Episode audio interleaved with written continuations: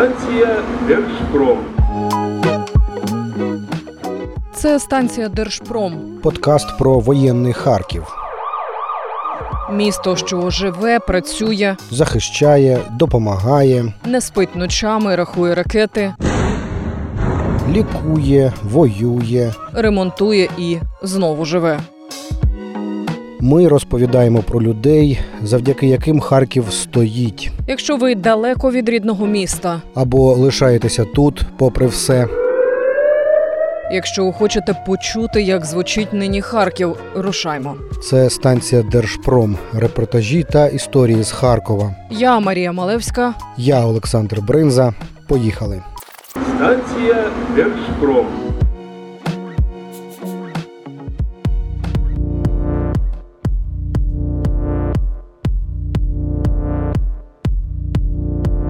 Багатотисячні рахунки за окупантів. Із такою проблемою зіткнулися нині майже у всіх деокупованих населених пунктах. Люди, повернувшись після деокупації, отримують платіжки за газ, світло, воду, яких не використовували. Це ті, чиї оселі займали росіяни. А жити окупантів в одному такому будинку могло кілька десятків. І всі милися, грілися, варили їсти, газу та світла не надто економили. Тож нині на деокупованих територіях склалася парадоксальна ситуація. Люди, які і так постраждали від вторгнення, отримують іще один вид терору. З одного боку, вони не винні. Чому вони мають платити за окупантів? З іншого, якщо компанії-постачальники недоотримають значних сум, енергосистему України може очікувати колапс. То що робити? Коментарі юристів, фахівців комунальної галузі та міністра енергетики у сьогоднішній станції Держпром. А по історію одного з таких будинків, де квартирантами були росіяни, ми їдемо до Ізюма. Рушаймо. Станція Держпром.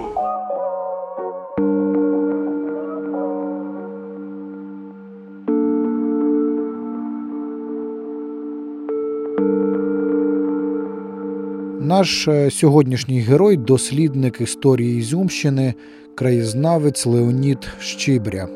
Його добре знають у цьому місті. Мені руку пробило, дружину проскочила над головою так осколок. Ворота хандирка там є. Леоніду 83. Він зустрічає нас біля паркану свого будинку. Розповідає, цьогоріч написав нове оповідання про те, як вони з дружиною намагалися виїхати з Ізюма, ночували кілька ночей у лісі, бо там було безпечніше, як відсидів 5 днів у російській в'язниці і сильно схуд, і як спостерігав за пересуваннями ворожої техніки. Тут було стояло під час окупації до 15 одиниць бронетехніки, як трактористи, і Бога. І кожен день спостерігав, як вони їздять. На броні везуть там по 5 чоловік на броні, яких бурятів везуть, а назад трошки менше возвращають. Бува, що всі. За парканом його будинку так і лежать рештки російського танку. Ми йдемо до нього, ступаючи у в'язкий ізюмський пісок. Уже і ствол відрізали на металолом. Ось. А тут КАМАЗ, Урал був, БТР і танк.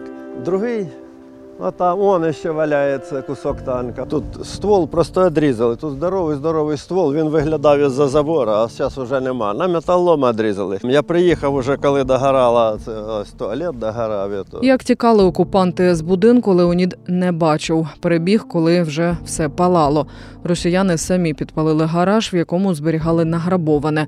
Заразом загорілася і вулична убиральня. І вони складували сюди все накрадене. У них кожен рядовий там міг один мішок накрасти секонд-хенда нашого, тобто щось з одежди наших людей і все. Це повністю грабувалося по квартирах, по будинках. І вони складували, там стояло в мішках. І коли вони уходили, вони замітали свої сліди, вони повністю підпалили гараж, і все це згоріло з кришею, з автомобілем. Можете зайти подивитися. Гараж, а він досить великий для вантажних автівок, це тепер суцільне згарище. Згорів і раритетний москвич, і те, що росіяни награбували і по сусідах Леоніда, і в нього самого. Усе подвір'я і досі схоже на штаб підрозділу. Цього добра хвата тільки так. Он же ж подивиться теж все з патронів, з тих ящики. Це все з патронів, всяких боєприпасів. Тут дуже багато. Я коли приїхали, мене ж попросили солдати наших Збройних сил України сюди. Як почали витягувати, а тут тільки патронів, я говорю, хлопці, витягуйте всі патрони, гранати. Поряд із альтанкою мангал. Леонід каже, це не його. Окупанти звідкись притягли, смажили шашлики, а розпалювали меблями. На паркані і досі висить зелена маскувальна сітка. Сказали, ми тут будемо жити, і все. Це їхня сітка маскувальна. Це ж не наші жінки в'язали, дивіться. Це фабрично, там ж війна є війна. Для них вони готуються до цього. Мене взагалі сюди не пускали. І коли вибила болванка метр на 70 сантиметрів дирку, здорово-здорово таку в криші, я приїжджав і просився відремонтувати кришу, щоб не затекло нічого. Ні, таке не пускали цілий місяць. Станція Держпром.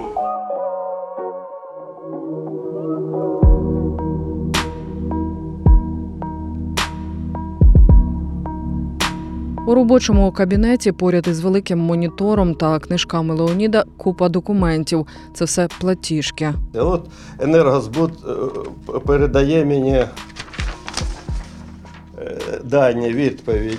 Я згоден, що лютому я 134 кВт, я згоден заплатити. Березень, квітень, травень, червень, липень, серпень, вересень. Вересні прийшли, напалили 1252 кВт. Це рашисти напалили, так? А мені платить. Та ще ж мало того, вони все в кучу сплюсували і 250 кВт взяли по 44, а всі остальні плати побільше. Ти ж кажу, вон скільки. І це тільки за світло понад 2,5 тисячі гривень, а ще ж газ. Починаючи за все літо і все 4047 гривень.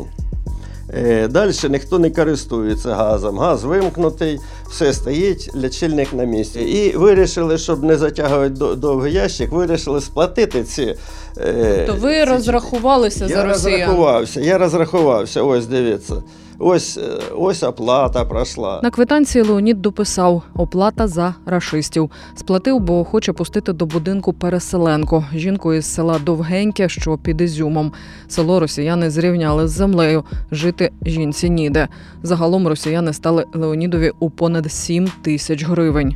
Це те, що мені обійшлися квартиранти, які не заплатили і не пускали мене взагалі сюди, користувалися газом, все. А якщо тут 40 чоловік покупатися, тут колонка газова стоїть, кожному потрібно покупатися. Вони купалися. Тут же щось, ванна, душ, все ж є. І вони купали. А вода тут скважина. Скважина – це насос, а насос – це електроенергія.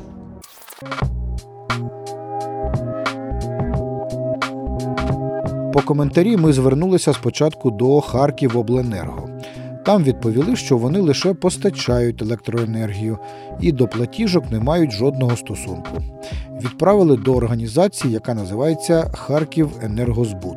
Там своєю чергою відповіли, що лише множать дві цифри – тариф на показники, які отримують від обленерго. Їхня парафія – лише порахувати і надіслати квитанції. Виходить замкнене коло.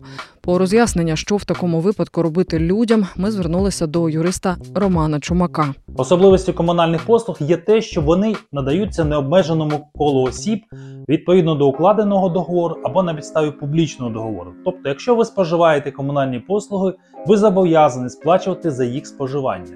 У випадку, якщо така територія знаходилася тимчасово окупованою або вам послуги не надавалися, то в такому випадку відсутня необхідність і обов'язок споживача сплачувати за ненадані послуги.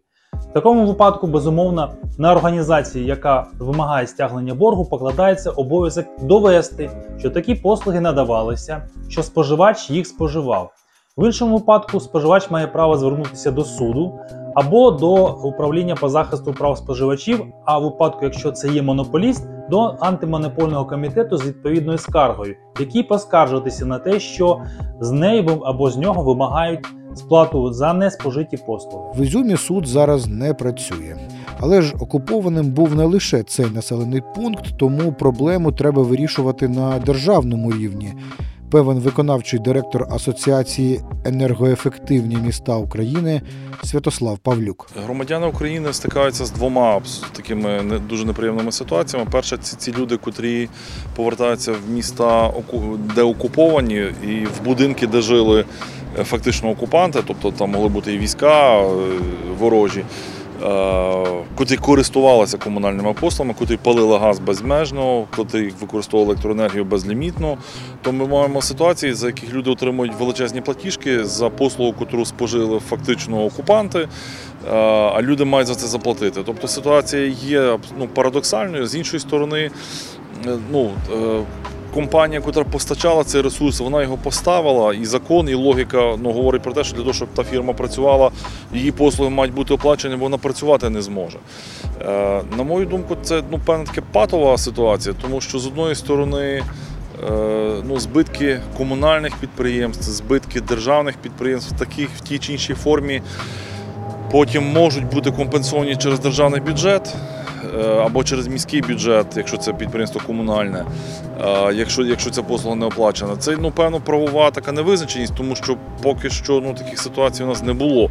Тобто споживач безпосередньо відповідає за споживання свого будинку, який є у його власності, і він його оплачує за послуги.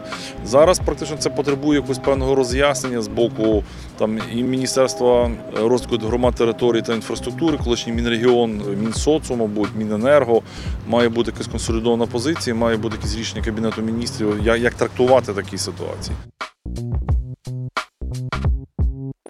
Станція Держпром.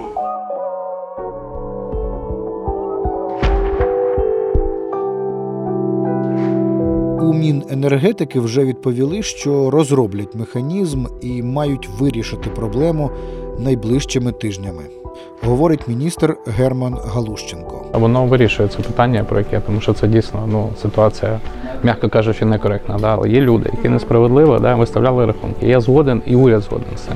Тому відповідне рішення прийнято. Люди не будуть платити несправедливі рахунки. Мешканець Ізюму Леонід Щебря поки висаджує на своїй ділянці полуницю. Ґрунт, каже, тут такий, що лише вона і родить.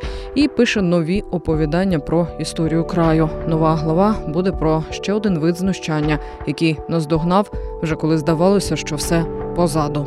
Якби 10 тисяч віддати ЗСУ, не було б жалко.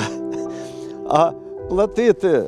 Кому? Тих, які мене кинули в темницю, в підвал кинули, тих, які мене били, які мене обікрали, та ще й заплатити за їхні услуги. Це вже, я взагалі, це вище моєї свідомості, це іздівательство просто наді мною. Як це так?